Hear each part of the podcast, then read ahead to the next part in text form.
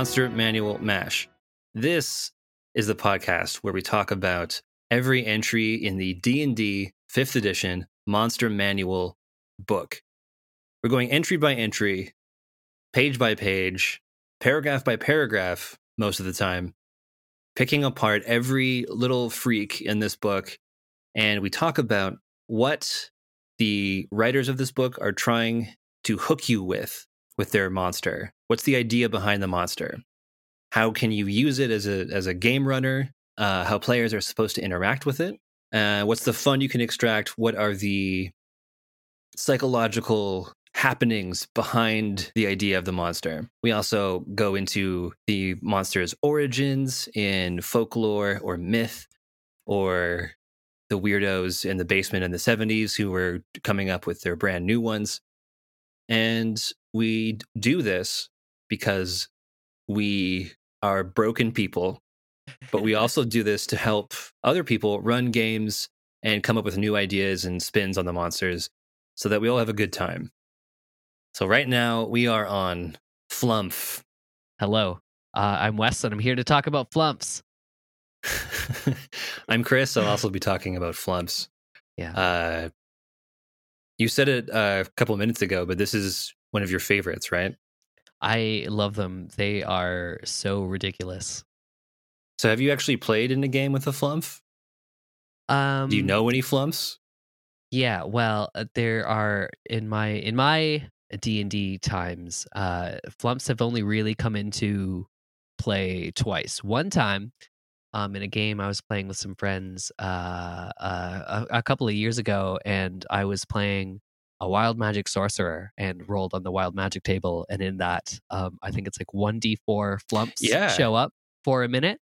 Yeah, Um, that's incredible so that we're, you got yeah, that. we were in the middle of like a like a hairy fight, and uh, just the just the um, uh, I was you know blessed by Dice Christ and given a couple of flumphs to show up right at the nick of time. Uh, and and like it like it says, and we'll get to the description later. But they are like intelligent. They know a lot about like philosophy and math, and uh, they're generally helpful, cool little guys. Um, and so uh, they uh, sprayed their stink juice at the people that were trying to fight us, and then gave us some advice after we won the fight, and then poofed out of existence. I think they it, it does say that they're frightened of you.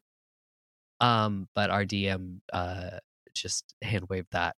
And then the other time was a game I was running, and I gave um my partner who was playing a druid uh, a familiar that was a I imagine it as being like a larval flumph, um, just like a young one, couldn't talk yet, and it was gonna it was gonna mature into like a uh sort of like a like a like a follow along NPC character. Um, but then the game ended before that could happen. But there was there was gonna be there was gonna be a flumph sort of in the party of a game I was running at one point. You're not the only one that want to go down that route. There's lots of support material, homebrew stuff you can find for having flumph party members. Yeah. What is it about the flumph before we've even described it to people who don't know what it is? What is it about it to me?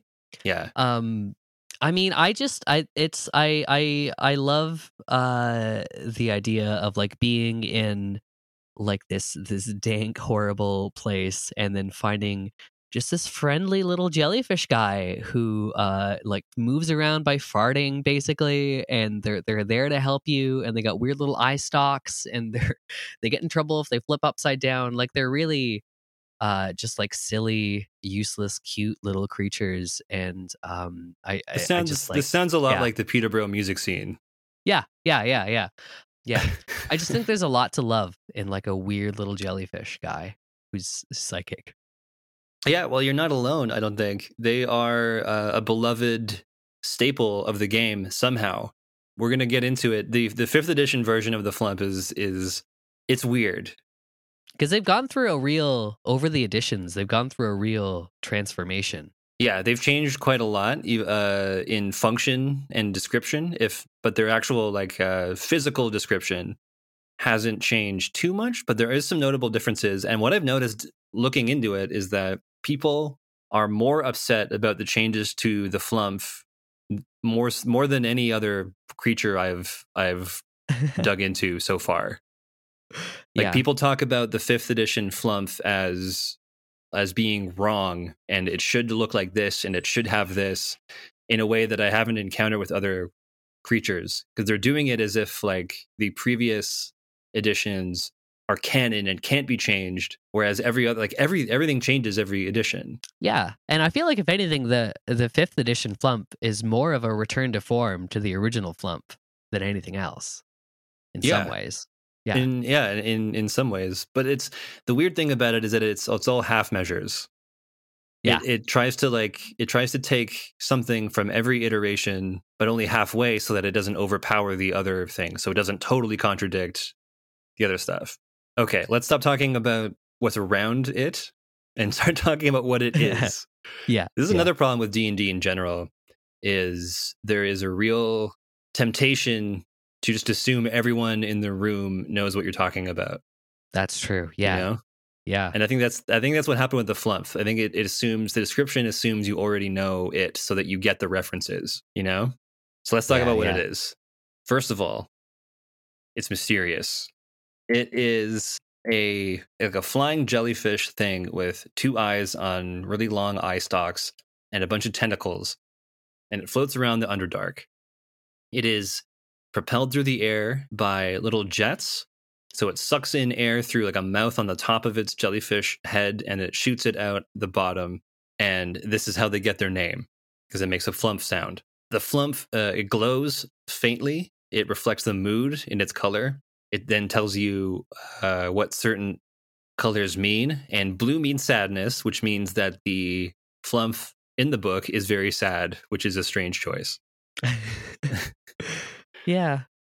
the uh so that, that's the that's the intro so that's that's what you get now we have the highlighted paragraphs intelligent and wise what we learn here is that they communicate telepathically only they don't speak any language they understand undercommon but they can't speak. They have telepathy out to 60 feet.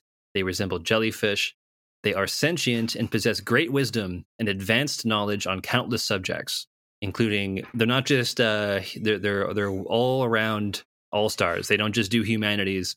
They are into stem as well even though they don't uh seem to apply it too much in their society. They are sensitive to the emotional states of nearby creatures they are attracted to good creatures but they are fearful of evil which is i don't know we'll get to it let's do the whole thing Yeah. Yeah. Psionic siphons is the next paragraph. They feed off energy of other psionic creatures.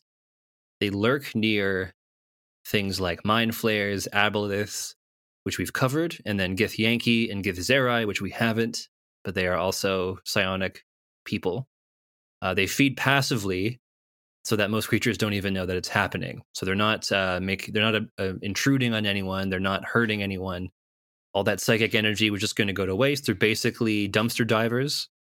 Yeah. This is how they learn the thoughts and emotions of others. Since many psionic creatures are evil, when they uh, eat psychic juice that is evil, it sickens them. And sometimes they will eagerly give up the secrets that they learn of evil creatures in the hopes that other people will vanquish them, i.e., adventurers, um, even though it would deprive them of a food source. That's just how that's just how decent they are. And finally, we get into flumph society. They live in complex and organized groups called cloisters, within each uh, within which each flumph has a place and a purpose. These harmonious groupings have no need for leaders since all flumphs contribute in their own way. So they live in like anarcho syndicalist groups, but they call them cloisters Yeah. and they all have jobs and they contribute uh, as they see fit as individuals equally.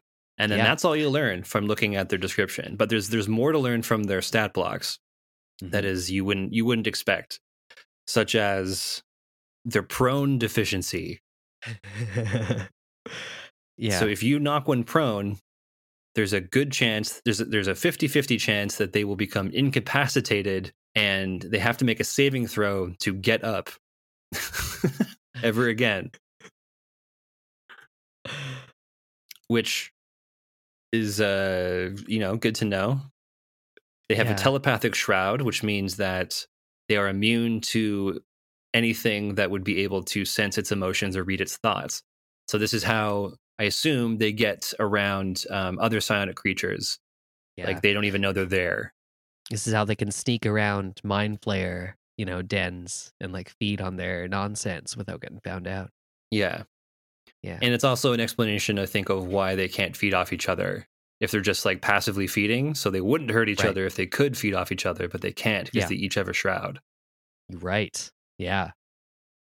And then we get into their actions. So they have a weapon attack with their tendrils, which does a little bit of piercing damage and a little bit of acid damage and a little bit of lingering acid damage. Nothing super impressive. And then a stench spray, which they can do once a day, which makes you poisoned for hours, which is a long time. And the only way to get rid of it is to uh, wash yourself during a short rest with water, alcohol, or vinegar, which is one of the only times I think in the book it actually requires you to have specific materials to Yeah. to do something like this. Better have that alchemy jug around. You're gonna need Yeah, a bunch of bring your- vinegar. Yeah. Everybody laughed at me when I brought the vinegar jug for an entire campaign, but look who's laughing now. Yeah, we still need a, uh, a like a, a scenario where you're gonna need the alchemy jug's ability to make what is it a gallon of mayonnaise? I think it can make. yeah. I guess you could just sell it. I guess you It's could. It's a lot of mayonnaise for a fantasy world. Yeah, but you know, you'll go through it. Yeah, Spreads on rations pretty nicely. I think also what it's getting around is uh there's a, a myth. I think it's a myth, possible myth of when you get stung by a jellyfish, you got to pee on it. yeah. Don't do that. It makes it worse. Just put Right? water on it. Of Yeah. course you know. Yeah. Yeah. Okay, well then don't do that with a flumph either. So that's that's what it's about. Very strange. Yeah. Yeah, it's one of those creatures where you like you look at the descriptions and you read the stat block and like once you start sort of like triangulating the implications of some of this stuff together, it like paints a weird picture of these these guys. And like to me, they feel straight out of like golden age science fiction or or like I feel like I I could very much imagine this being like like a planet of these guys uh, even in a cave underground like something in an episode of Star Trek, you know? like Mhm. this is very sci-fi um like monster of the week wow we found this weird society aren't these quirky little dudes oh they're friendly but they're so maladapted to like live where they live yeah, because they're so vulnerable. they they're so pure of heart like they just they they're, they're like willing to go hungry uh but like so th- they feed off of psychic energy but they live in a spot in a place where the only things that give off psychic energy are things that make them sick uh and it, they they're they're doomed if they get flipped upside down uh you know they uh, they'll help you and that that's great and everything and they have this like beautiful little egalitarian society where they do everything but like they're they're living in like the shadows in the underdark and they're surrounded by the worst things you know uh it's just wild they're so silly and weird yeah, that that that is a good hook. That whole angle Yeah. that they are they're so vulnerable, so good. But then what do you do with that? I can think of things, but it, the game doesn't tell you. The one thing it does kind of set up is that you can use them as sources of information about evil things that yeah, they live sure. near. yeah So that's the easiest easiest way in with a flumph is to include one like near a dungeon or on the outskirts of one or something, and then you have it be a, an interesting encounter. Another thing that can happen sometimes, I think, um, when I've looked into like the origins of it, it's like assumed that players are going to fight them immediately yeah which if you're if you don't know anything about them and you just encounter a bunch of them uh there's a good chance because they look when you describe them you can see a picture of it they they look they don't look harmless yeah no they look they're- goofy but they don't look harmless Yeah. they look as dangerous as many other goofy things in this book so there's a good chance players are just going to try to outright fight them and then you can Yeah. have drama in the fact that they might have done something bad Oh yeah. Cuz I mean, yeah, you're in the underdark. You see something glowing with tentacles and eye stalks. You're armed, you know? like when you have a hammer, everything looks like a nail. I could see I, I could see how it could happen if you don't know what they are, exactly right? I know adventurers. Um, the other thing though is I like how um, because they feed off of emotions, and they, and they also they only take as much as they need, which is just such like a a needlessly wholesome detail about them to me. yeah. Um, but it, sort of makes me think of um underwater filter feeders, things like like they're they're very jellyfish like, but they also kind of remind me of anemones, which just kind of like or they're just other um I don't know. Uh, there's all kinds of sea creatures with like uh, goopy looking tentacles that are filter feeders that like passively just catch plankton that's going by, and they're not really they're just taking as much as six of them. Like they're not really causing a problem by themselves, and so they're almost like emotional versions of those like uh uh like plankton filter feeders in the ocean. Yeah. Uh, yeah.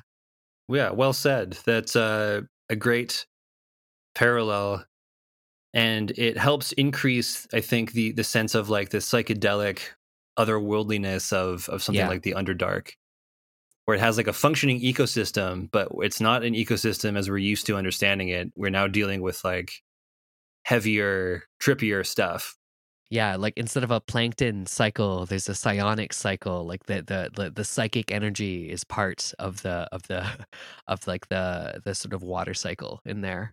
yeah like the very landscape itself is actually Yeah. partly constructed of the mind somehow in ways that a surface dweller won't understand Yeah, So yeah, very evocative and very uh, a cool thing to include in among like uh, an environment. So even if it's just like a random encounter with them, or if it's just like you don't have big plans for it necessarily, you can just throw it as something that players can encounter and interact with. yeah. I think a good way to use them is to sort of have them in your back pocket as like a like what if uh they all fail and like fall down the deep pit under like a like a bridge that's crossing the underdark or like uh they they all got knocked out and that they so it's a good like you wake up surrounded by a couple of flumphs that like found you in distress and like helped you out and then uh there they are and they can set you up and go on the way like it's a good way back for like a big um party wide catastrophe in the underdark is to Yeah. encounter a bunch of flumphs Yeah, I think that's memorable too because they they're like they're they glow. They're attracted to good characters, to good alignment aligned things. So there's there's uh, a reason for them to actually show up because they are they are actively interested in helping good creatures because they live in such a terrible place. and there's lots you can do. Like I'm I'm sure there's lots of material about like where they come from. There's like all the stuff you can read about how they're uh, they might be descended from the Grell or the the Grek or whatever. But like you, I think you can disregard that and you- and focus more on like look at what they are. They are good aligned aberrations who there's nothing else like them in their environment. Like what happened? There was probably some catastrophic event, or they are like from some other place, yeah or they're just barely hanging on. Maybe you know, like maybe they're the last vestiges of a a once more widespread species. Yeah. So it makes them kind of tragic characters as well, and noble for being these like little beacons of light in an otherwise hellish underworld. yeah But they're so goofy and they're, They so, so goofy yeah they're so like they have their AC is twelve. Yeah. and they have seven hit points. I they're yeah there are they're so fragile They're so fragile, and like this. So this is why the it's the insane uh prone deficiency thing. yeah Like, do they really need a, a secret weakness to And they- exploit? I don't I don't think they even gave that to like creatures that I, I can easily imagine being flip like I don't know like turtles and uh other other things I don't think stuff that in real life has that has Yeah. that in D&D you know Well, I mean, I think to if I, I, I totally don't think that they thought about this. But what I would say is that you could easily, as a as a halfway competent DM, could rule that a turtle would have a hard time getting up. Whereas if you looked at a flumph, you would assume it could easily right itself with all those arms it has. Yeah. you think it would be, and the fact that it flies. maybe it runs into trouble because like the intake of its like I don't know its its flumph turbine on, on its Yeah. mouth on the top of its head if that is on the ground that gives it some trouble but like still yeah it's got arms to flip itself over with Yeah. So there's just there's just something odd about its physiology that won't let it do that. So you need a rule to like enforce the physics of it. Otherwise, you wouldn't like naturally assume that it can't do that. Yeah. That said, that is a very generous reading, I think, of the intention behind it. I mean, maybe their arms are just so limp and noodly that they can't even do oh, that. Oh, for sure. Yeah, maybe they Yeah. because they're not they're not used to lifting things. They only use Yeah. them to like scratch or not Yeah. not even just yeah. They pierce because they have little spikes at the end of them. Yeah, and if you imagine a real jellyfish, it's it's oh yeah, it's not can't lifting really- anything. Yeah, it's not doing shit. Yeah. So, you know, it kind of makes sense. But it's it's still weird. Like, why do you need this? Like what it sound it's like something you'd want to exploit. Like what? Yeah, what scenario? Right, like what scenario does that like give you an edge? You know? Yeah. Like, So this is one of the ah, things this is a holdover from um, the original versions of it where it made sense because I'm, I'll get into the old versions now.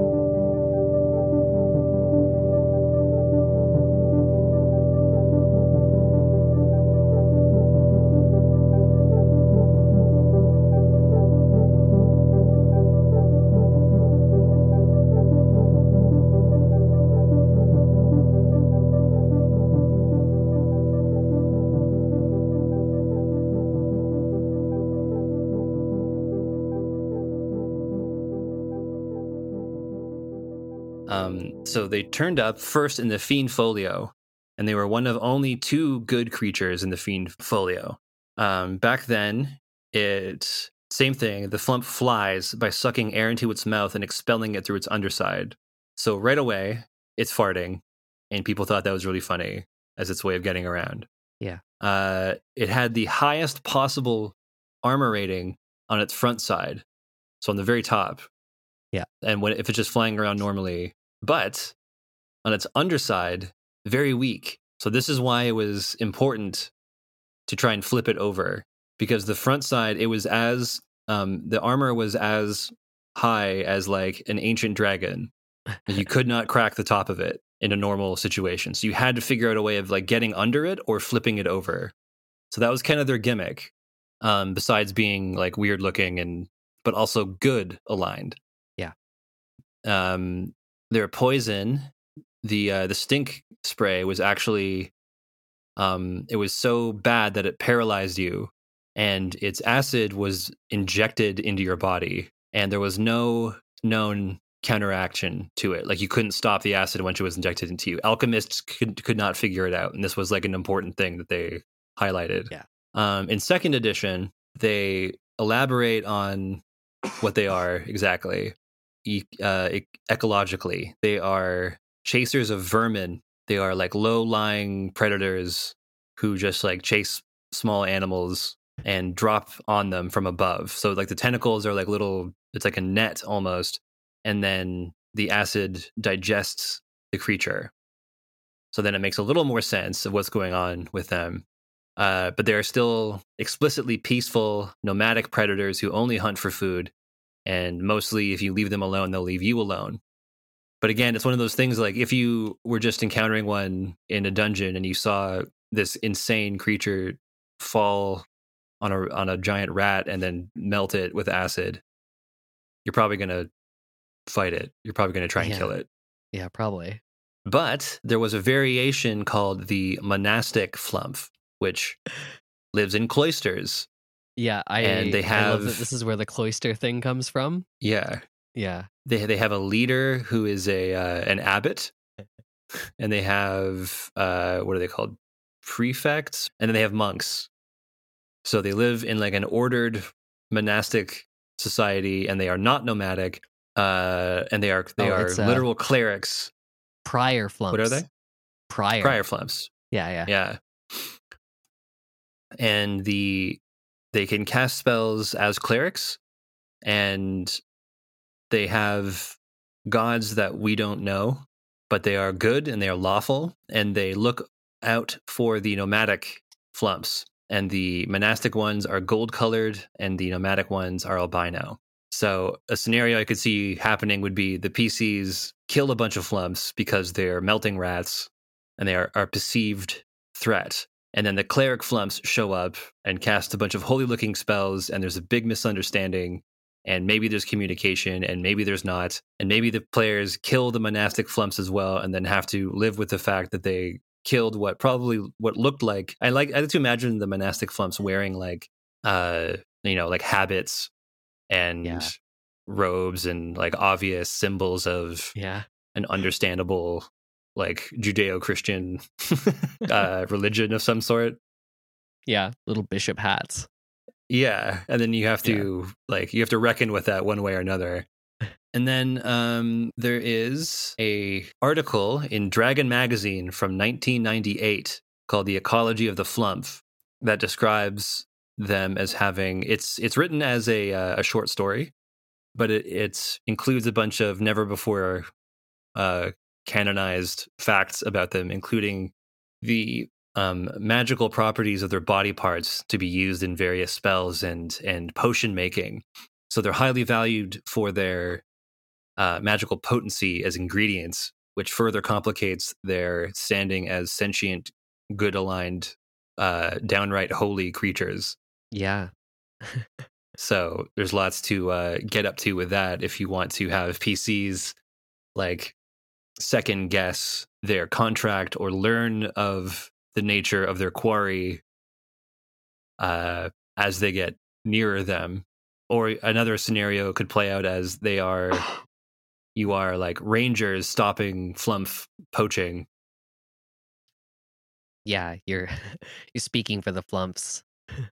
Because no one else will. Yeah. And then I do in- like yeah. yeah. Well, I was just I was thinking of the idea of the unknown flumph gods too. Um yeah, I think it would thing. be it would be great to I don't know if you had a character uh and if to have them like I don't know, it would be hard to start a character this way, but like partway through an adventure if you if you were to like multi-class into um paladin or cleric, I would love it would be great to do that after meeting flumphs and be like, you know what? The gods of the flumphs, I really feel a connection with them and sort of have this moment with the unknown flumph gods and uh, you know become their ambassador for the surface races. Yeah, because the the the iconography is fun to think about, like the look of it. So, like, what would a, a flumph god paladin? You'd have like a crazy hat with like all these tentacles and like a, goofy like plush toy looking like icon Yeah. on a banner. mm-hmm The other way around is funny too. Like, Uh, uh, like it's possible that the first time the flumphs encountered lawful good gods would be invading surface dwellers, fighting monsters. Oh and the yeah. flumphs are already good aligned and they're like oh my oh my god who are these like champions of of light and holiness and then they learn about them and then they adopt like the same they like they want to look like them so they they try to like Oh. assume a, a culture and a, a way of life that is like the surface dwellers who like came and went maybe And could get, like, generations ago Flumph, a flumph cargo cult based on what Totally. the adventurers left behind. Yeah. yeah and they place a premium on like holy objects or like items from the surface world Yeah. would be like a good way to like trade with them and uh and enticing them to do things and like they're more uh like the underdog and more some somebody you could cheer for you know these little guys duking it out the uh doomed to fail probably in the underdark, but they're like they're just like you they just want to Yeah. they cheer for your favorite team. Then we get into uh 3.5 they don't show up in any of the books until which is in, incredible because there were a lot of books um, but they showed up in dungeon magazine 118 where the cover advertises the article as box of flumph d&d's lovable loser returns.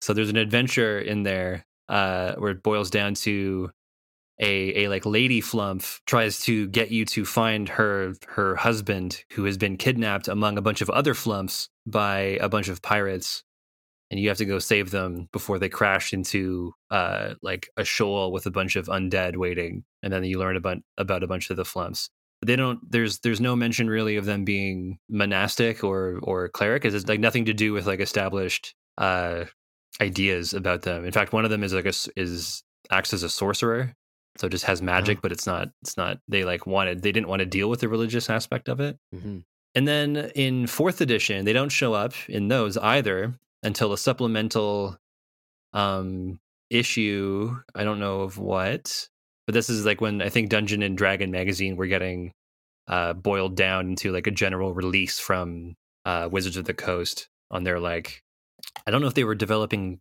D&D Beyond at that time or like whatever the proto version of that was, but this was released through there, I believe, for an April Fool's Day adventure where they are basically guard dogs for an evil gnome. Oh yeah, Uh, called the gnome. oh, you know this one? Yeah, yeah. I was just reading about it. uh, the the adventure's author describes flumphs as pathetic creatures. They strike out with the sharp blades projecting from their undersides. These creatures divvy up their attacks between several player characters because the continuously burning acid their spikes deliver does not stack per the rules. That's like, like all of this character, the material is just boiled down to like this this senseless Yeah, this like generic tentacle attack. yeah, and it's like I don't know. Uh, it just doesn't sit right with me having like um in the description of the creature just have like a like a, a sort of like rules interaction just built right in there. It's like and they don't do this thing because you know it wouldn't be it wouldn't be efficient for the way that Yeah. you? That's fourth edition for you. Yeah. you know not to not to rag on on things too much but that's not surprising for that for that particular edition it is egregious though how how little they seem interested in dealing with all the like bright material like the fact it's an Yeah. april fool's day adventure they're working for an evil gnome it's obviously they're trying to deal with like jokey material and flumphs are a joke somewhat they're like a humorous thing to include but there seems to be no punchline in this Um, in that adventure, though, uh, and you might have been just getting to this, they did include something uh, that I is, think I know is what you're pretty talking great. about. Is the way that they eat. Yeah. Yes. Yeah. So the way a flumph uh, eats is that one spears a mushroom on one of its spikes and then floats above another one, uh, and then uses its acid to turn the mushroom into goop. And, and lets it fall into the top mouth of the other flumph. So they don't eat themselves. They they just feed each other by floating above each other and dropping the goop onto uh, onto another flumph. which, Which- is fantastic Yeah, I think that's the one thing we should keep from that iteration of flumphs. Absolutely, because that Yeah. actually feeds into their their good aligned and their their like communal uh society. Yeah. It's like whether or not they do this because they are because of their culture or if they their culture turned communal because they can't eat by themselves. So they would have to evolve um, Yeah. very cooperatively with each Well, other. Well, if they can't use their tentacles to flip themselves over because they can't lift them above Oh, yeah, themselves, yeah. then they wouldn't be able to put food in there either. So they've got to float above each other to drop the food in. Yeah. So it makes sense. It's a great little detail, and that could be how they try to feed each other. There's a there's a a movie called The East, I think, with uh one of the Skarsgårds in it about a a cult, but I think the story is is like this woman who's kind of being indoctrinated into the cult, but it's actually not as bad as she thinks, and it might actually like solve some of her problems. But one of the uh, the weird things when she first realizes it's a cult is like these people are sitting around a table and they all uh, they feed each other. Right. Yeah. I think that they do. I think they they like they don't use their arms, or like half of them can't use their arms. No, they, they all can't use their arms, and they have to pick up like a hunk of food or a, a spoonful of food with their mouth, and then bring it over to the person next to them to feed them. And it like encourages this sensation or this. Uh, it encourages this sense of reliance on each other. Yeah. Yeah. It's like the way that um uh uh like at a certain period in Japan, you would traditionally drink sake. You could never pour one for yourself. You always had to pour it for somebody else and somebody else had to always pour it for you. So it was like it could only be shared. You Ah, were like that's- breaking yeah, exactly. Yeah.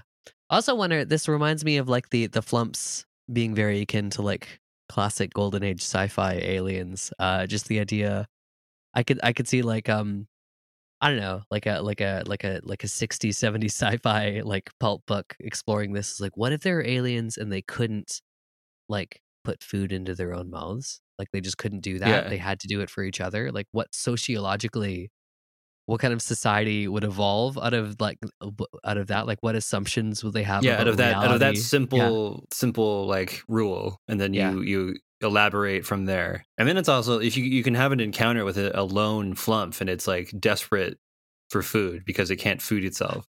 Please, just you gotta drop some food on my head mouth. Yeah, yeah, makes it even more pathetic. Yeah. Um, yeah, and then we get into fifth edition, and here we are. We have a bunch of like uh pieces of these previous versions, and they don't really like they they don't contradict each other necessarily, but they don't really build on each other either. I don't think. yeah. Like it leaves a lot. There's a lot of questions because so they in no other version do they live off of this the psychic overflow of other creatures. So it, this must mean that they live near things that have layers, so established locations. So we can assume that Yeah. they're not nomadic. Yeah.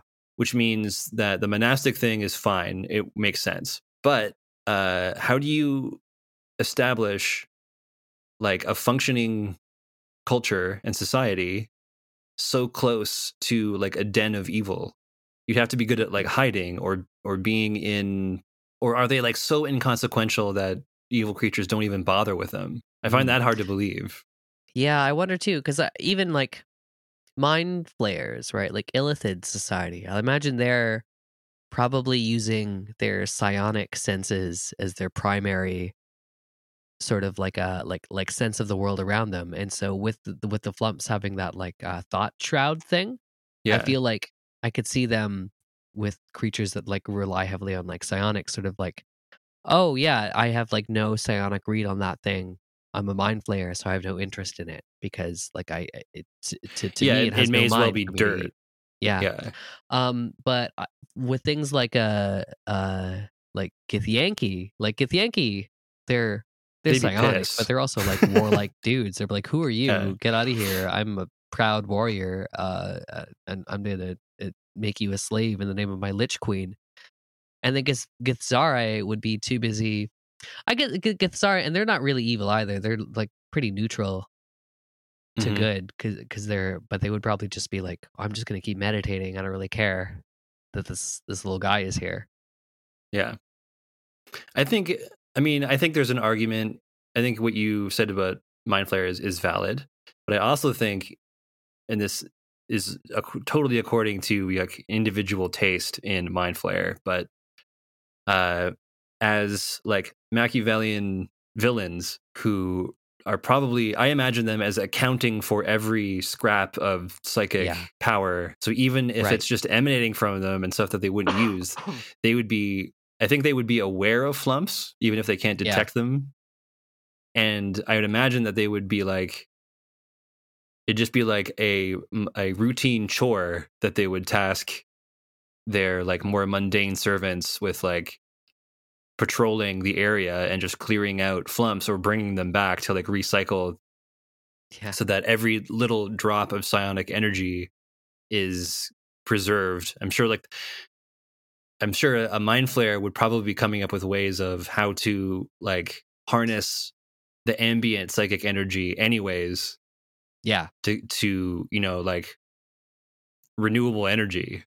You know, yeah exactly like how how to how to like turning turning flumphs into like solar panels for their oh, psychic God, energy. yeah, yeah or Yeah. and like also like they're illithids like they would take offense at anything having tentacles that isn't them you know like oh they're yeah, because they fully like along with uh beholders kind of like see themselves as like the absolute pinnacle of creation right Mhm.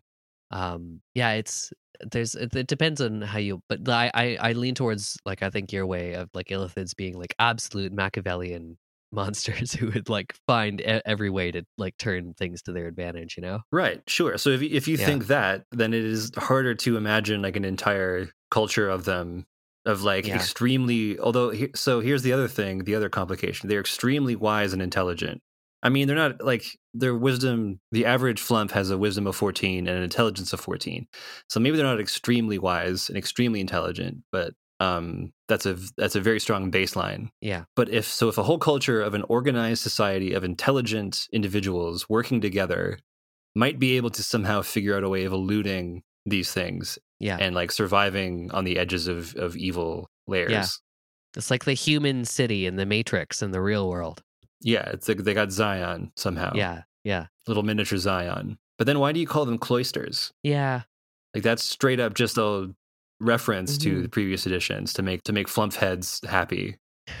and I feel like it really sort of um I don't know, like like like begs the issue, like not quite begging the question, but like so if they're wise and intelligent and they survive off of psionic energy, but they live in a place where all the psionic energy they can eat is evil psionic energy that makes them sick and they don't like it, wouldn't they try to find a place where they could have like take uh you know modest amounts that don't affect anything like it establishes but like e- energy from good creatures like find a society of good psionic creatures and just like establish relations with them? Like that would be like getting out of the underdark and like finding that or finding that in the underdark somewhere even but probably not but like i feel like that would be that would be the, the yeah, that'd be ideal. You'd Flump think so, but there must be some Yeah. reason that they can't leave the Underdark. yeah Like maybe Oh, the pressure is too high, or sorry, is the pressure is too low or something on the Yeah. surface, and they'll just like Yeah. collapse. Or on there's too many things that flip them upside down on the surface. it's too risky. Yeah. yeah. Or like, you know, like kids go cow tipping. Like they, they're just like, they have these horror stories of like getting flipped over by kids. Oh my God. Yeah, that like the, they don't want to get a flipped. bunch of uh, teenage drow every weekend are like cruising through the pastures of the Underdark and just flipping flumphs. hey man, get in. We're going flumph flipping. No. but uh, that's something for the the uh the the players to do right is like hey we're gonna get you guys out of here because this sucks for you and let's uh we got some stuff to deal with here in the underdark but we're gonna come back and find you a, a chiller space Yeah, that's not a bad idea because you then you can have um you put them in a quandary, right? Like you have these pathetic, very vulnerable but helpful and and complimentary and endearing creatures who need a lot of help and they're being Yeah. bullied. It's up to you to help them. But I would at every turn make it as difficult to help them as possible. yeah yeah totally yeah yeah Oh, like we all we have nosebleeds. I tripped and I fell over and I can't get up for a whole day. That used to be the, the, the Oh. rule when they had like the different armor classes for different sides. They could Yeah. make a saving throw to get back up once a day. oh my god once a day oh Yeah. I yeah. It's kind of like there are these I can't think of any really good examples now, but there's there there are examples throughout like, you know, uh life on earth of just like things where like how it, it just like by sheer like probability like like um uh luck basically that um creatures that like the weirdest traits survived evolution you know Mhm. uh things that like uh i don't know i think about like pandas and just a, a lot of things about pandas um th- they just like require such a specific niche uh to I actually wrote To- down to uh. Dungeon Panda as Yeah. a, as a talking point. yeah yeah um and i know there are other ones too i can't think of any right now but i just like the it's just like they're a sheer like probabilistic like anomaly that like they that the flumphs were able to continue to exist because there's so much working against them Yeah. And they are now as the as the players encounter them, they're probably on the precipice of like this is the point where they're either preserved by you in this moment or they're gone forever. Yeah, Yeah, because I mean that uh, sort of adds to the preciousness of it too. Is like you bumped into the last flumphs. That's Yeah. yeah, And maybe you were sent to collect them so that you're like, oh, you're told, oh yeah, there's this uh this like wacky there's this animal that lives in the Underdark that has like really high value magical properties for their body parts. Or maybe they're even described as like a plant or a mushroom called Yeah. a flumph. And you're like, if you if you go bring me those, I'll give you so much money because they're so hard Yeah. to find. And then you go there and the, and they and they receive you with open arms because they're so happy you you showed up Yeah, and they they yeah. need your help and they're like what do you do now Or there's some there's some scholar in Candlekeep that's like, look, I in this book it mentions that in the Underdark there's math mushrooms. There's mushrooms that'll help you do math, and I got this math problem I can't solve. I'm gonna pay you to go find the math mushrooms and bring them here, and you go find them, and there's a bunch of little guys, you know? yeah Yeah, yeah it's interesting how how vulnerability can actually like be the hook of the adventure somehow. If you really play up i think if you if you gave these guys like a real uh like justin roiland voice treatment yeah, i think you could but like not as not as nonsensical like make them like helpful. Yeah, yeah, definitely. but like really really play up the cartoonishness of them i think would be a good way of doing it. Absolutely, yeah.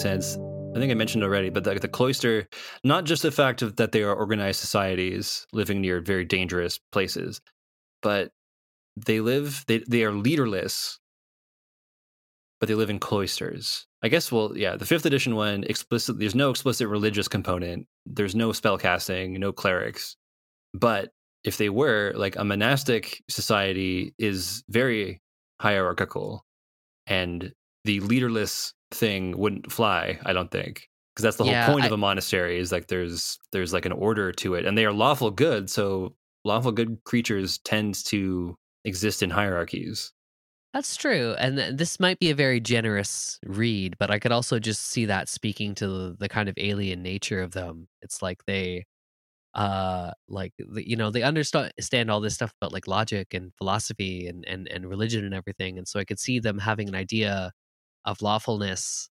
um that didn't necessitate hierarchy like they sort of have like an innate understanding of like uh uh like how to how to like spread things around and and do i don't know like direct democracy like i don't know i i i could see like just because they're so weird that they, it could be it could be different for them yeah but yeah, use that using that language though, it does kind of imply that you're you're right. But that's not a bad take, I don't think, um, because we, there's no shortage of creatures that are lawful that have hierarchies.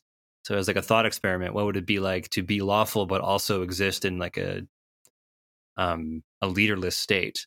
Like they must they must all be like completely fully formed philosophers on the same page with each other Yeah, yeah, and like re- each represents like like a fully formed idealization of what it is to be a And- flumph.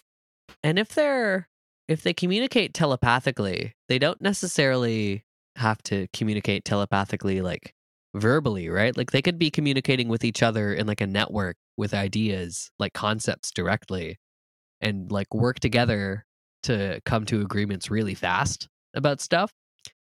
You know, like I, I could imagine like a kind of telepathic communication that sort of like goes that kind of skips language in a way almost. Yeah, That like they each have such too. a sense of right and wrong that there's Yeah. no there's no discussion needed really. Like they each Yeah. maybe there's and- not much difference between flumph personalities, or if there are, it's Yeah. it's not. It doesn't affect like their decision making Yeah. somehow. Or like their their their psychic ability like affords them like a level of empathy is like they know exactly how each other are going to feel about like any task or situation so it's pretty easy for them to figure out uh, like a solution that like would get consensus you know because it's it's they they can they, they got a pretty good read on each other or like you said like they're so similar that it's like oh i know exactly how like that flumph would feel because i know how Yeah. i'd feel in that situation so i'm going to do this Yeah, and like they they approach it totally egoless. where it's like I have an idea, but I understand that my idea will probably not be liked by the majority of my culture, the majority of the others in my society. So I'm not going to feel bad if they don't want to do it. I will instead propose what we are all calculating to be the like generally accepted mainstream approach.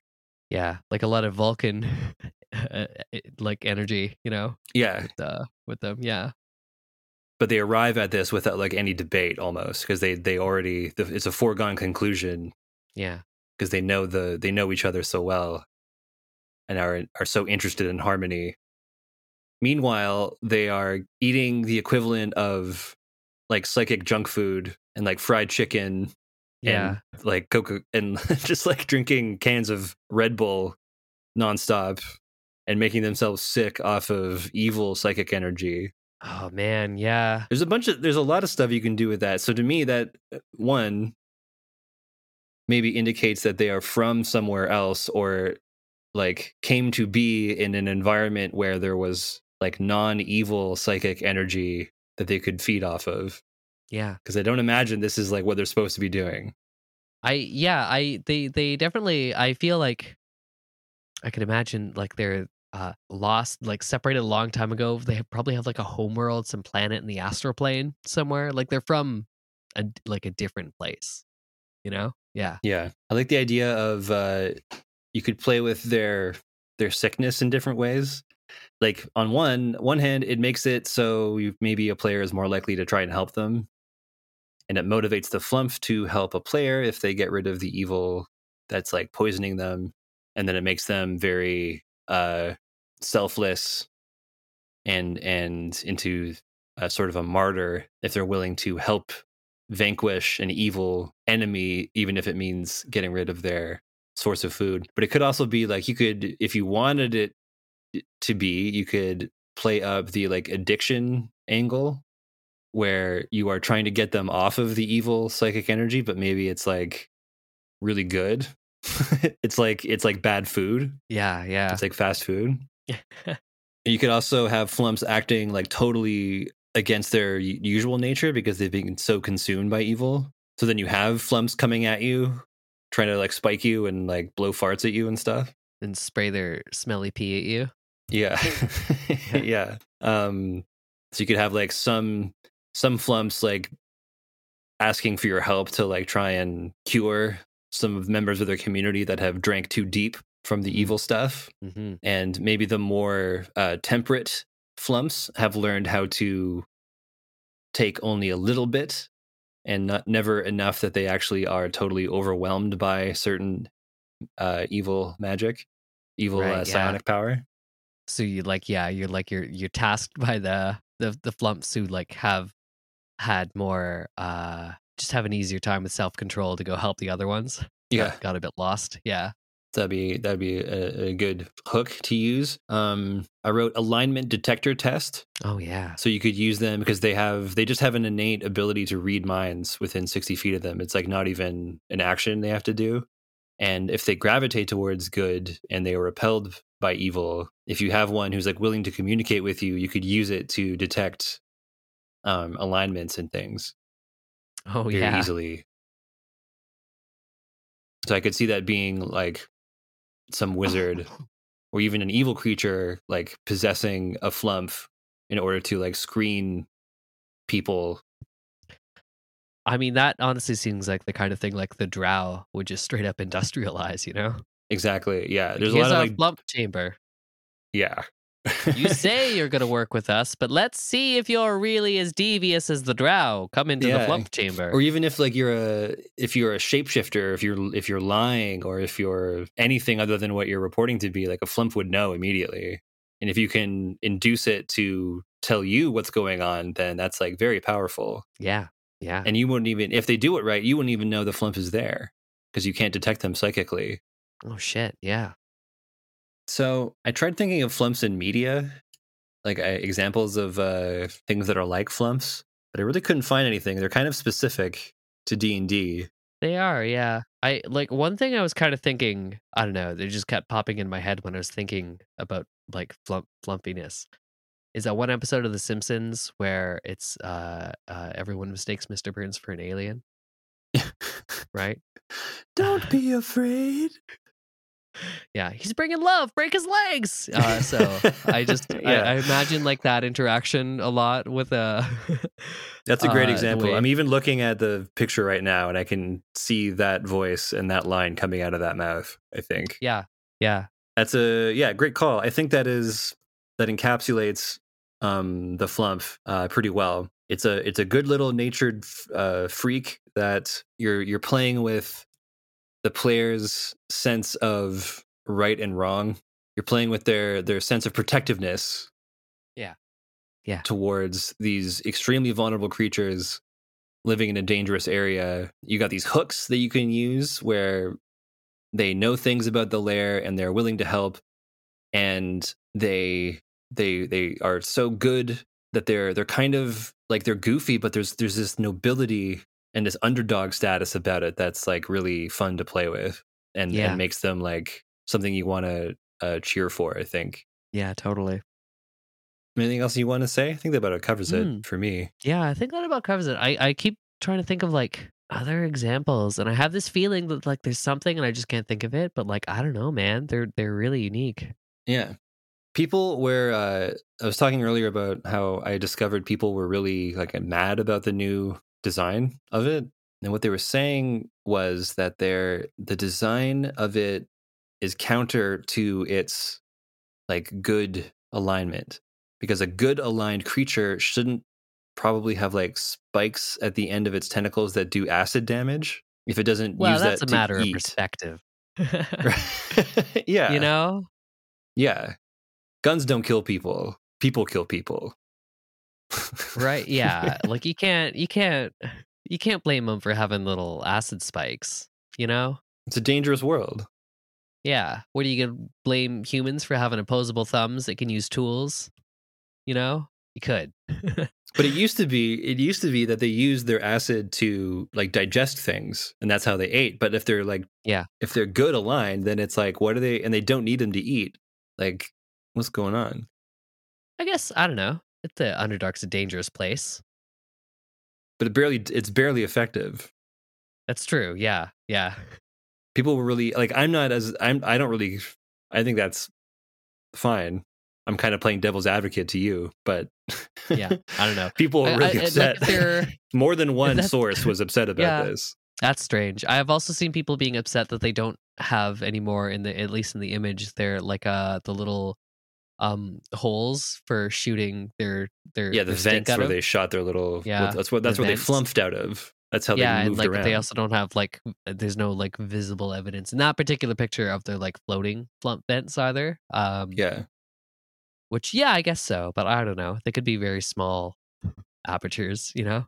or like it could be on the bottom underneath this thing. Because if you're looking at the fifth edition picture, you don't see the bottom of it.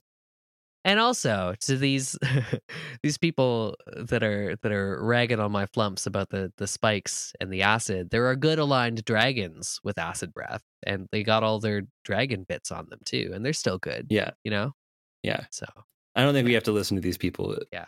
but they were. It's it's odd. They were being very prescriptive about what a flumph should be, which I've never encountered with any other monster in write ups. Because lots Yeah, of people it- write about the monsters. Yeah. Yeah. Not like us. We do it best. not like us. We do it best. And also, at the end of the day, like you get to make flumphs the way you want them to be in your game. We're just Yeah. making suggestions. We're just digging through what other people have suggested. Next time, we're doing the Fomorian. Fomorians, we're staying in the Underdark, I think. Yeah. Right? We're going to be in the dark for a little bit. Um, Fomorians, fairy giants or something. They're complicated. I looked into them before. Okay. That's it for me. Take us away, Wes. All right. Uh, monsters, uh, to you, to you next time. Monsters to you. Monster Manual MASH is Christopher Lawson and Wes Grist. Edited by me, Chris Lawson. Find me on Twitter at Chris M. Lawson. Music by Wes, aka Elias. You can find more of his music on bandcamp.com slash Olias, O-L-I-A-S. Thanks to Sarah B. Milner for our logo. You can find her editing for Slash Film and on Twitter at Sarah B. Milner. Thanks to everyone listening and to everyone talking monsters on the Monster Manual MASH Facebook group. Monsters to you.